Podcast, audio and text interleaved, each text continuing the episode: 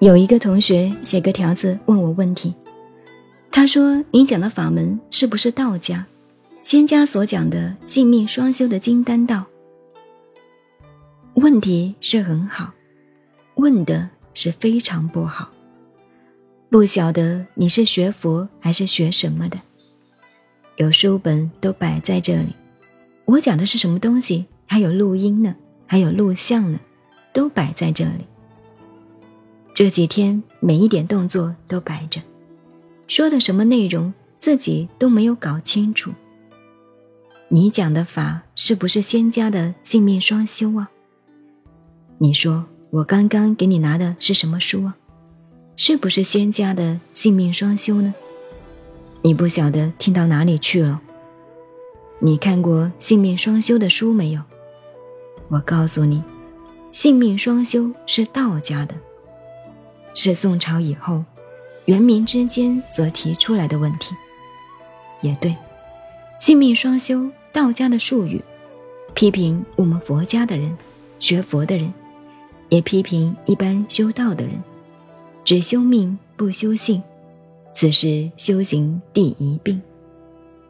道家的话，你们要记就记嘛，心里又想记，这不是矛盾吗？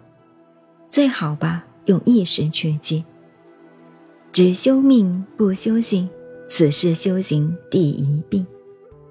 是修祖性，祖宗的那个祖，不是修丹。万劫阴灵难入世。这是宋元以后提倡性命双修的讲法。他批评一般学佛的人，禅宗也好，净土也好，是只修性功。只讲心理方面的，明心见性，心理方面。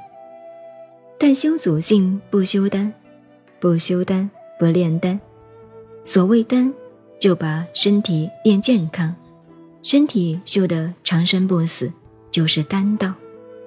但修祖性不修丹，万劫阴灵难入肾。充其量死后，中阴身的这个阴神不散。没有办法达到真正的成佛成仙的境界，没有达到圣人境界，这是批评佛家的。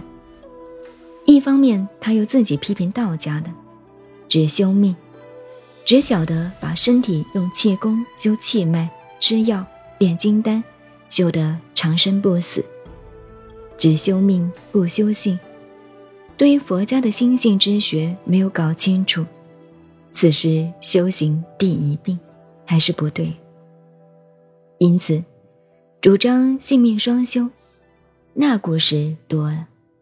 假使你们今天这里是道观，是白云观也好，张天师的道府也好，我今天来给你主持讲的道家修仙炼丹之学就不同了，就另外讲法，那就不讲佛家了，因为你道家不懂佛家了。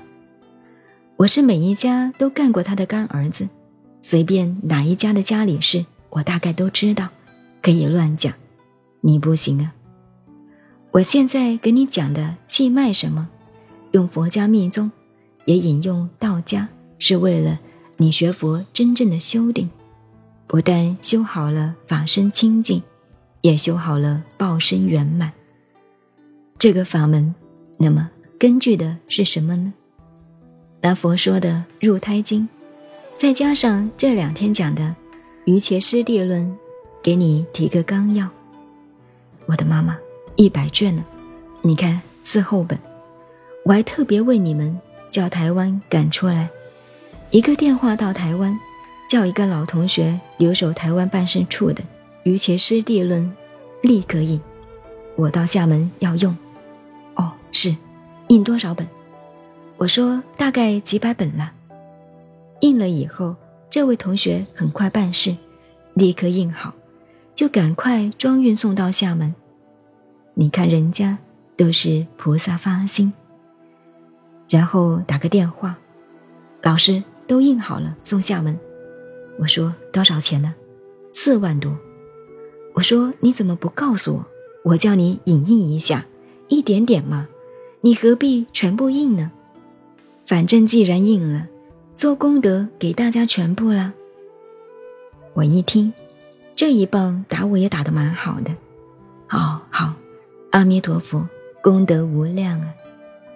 这一部书一百卷呢，也是唯识法相学的大宗啊。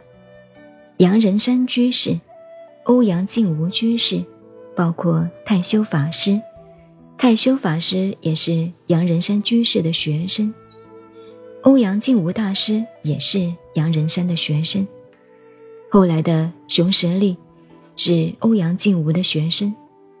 当然，我没有见过杨仁山，那是前辈啊。欧阳靖无我们熟的，熊十力是欧阳靖无的学生。王恩阳也是欧阳靖无的学生，这些都是为学识的大师哦。那个太虚法师要跟欧阳靖无两个人还是同学师兄弟，要讨论法相。那个欧阳靖无先生脾气非常大，太虚，他有资格跟我来谈这个，就拒绝了。我们都笑他，怎么那么我慢呢？讲这些，所以现在给你们于前师弟论，没有讲什么性命双修，讲金丹大道，你不晓得听到哪里去了，叫牛头不对马嘴。不过如果你看到性命双修，你想做参考，你有这个本事，不要走错了路线，你可以做参考。那你应该看过道家一本书。比较靠得住的谈性命双修，接近佛法相同的，叫做性命归止。你好，我是静静早安。你知道吗？静静国学圈已经正式成立了。我们是一群热爱国学、积极向上的伙伴，在这里你会遇到博学、真诚、有爱的圈友，还会找到各种珍藏绝版的国学文献。欢迎志同道合的你加入我们，关注微信公众号 FM 幺八八四八，加入静静国学圈，期待有着相同磁场的我们可以相聚在这里。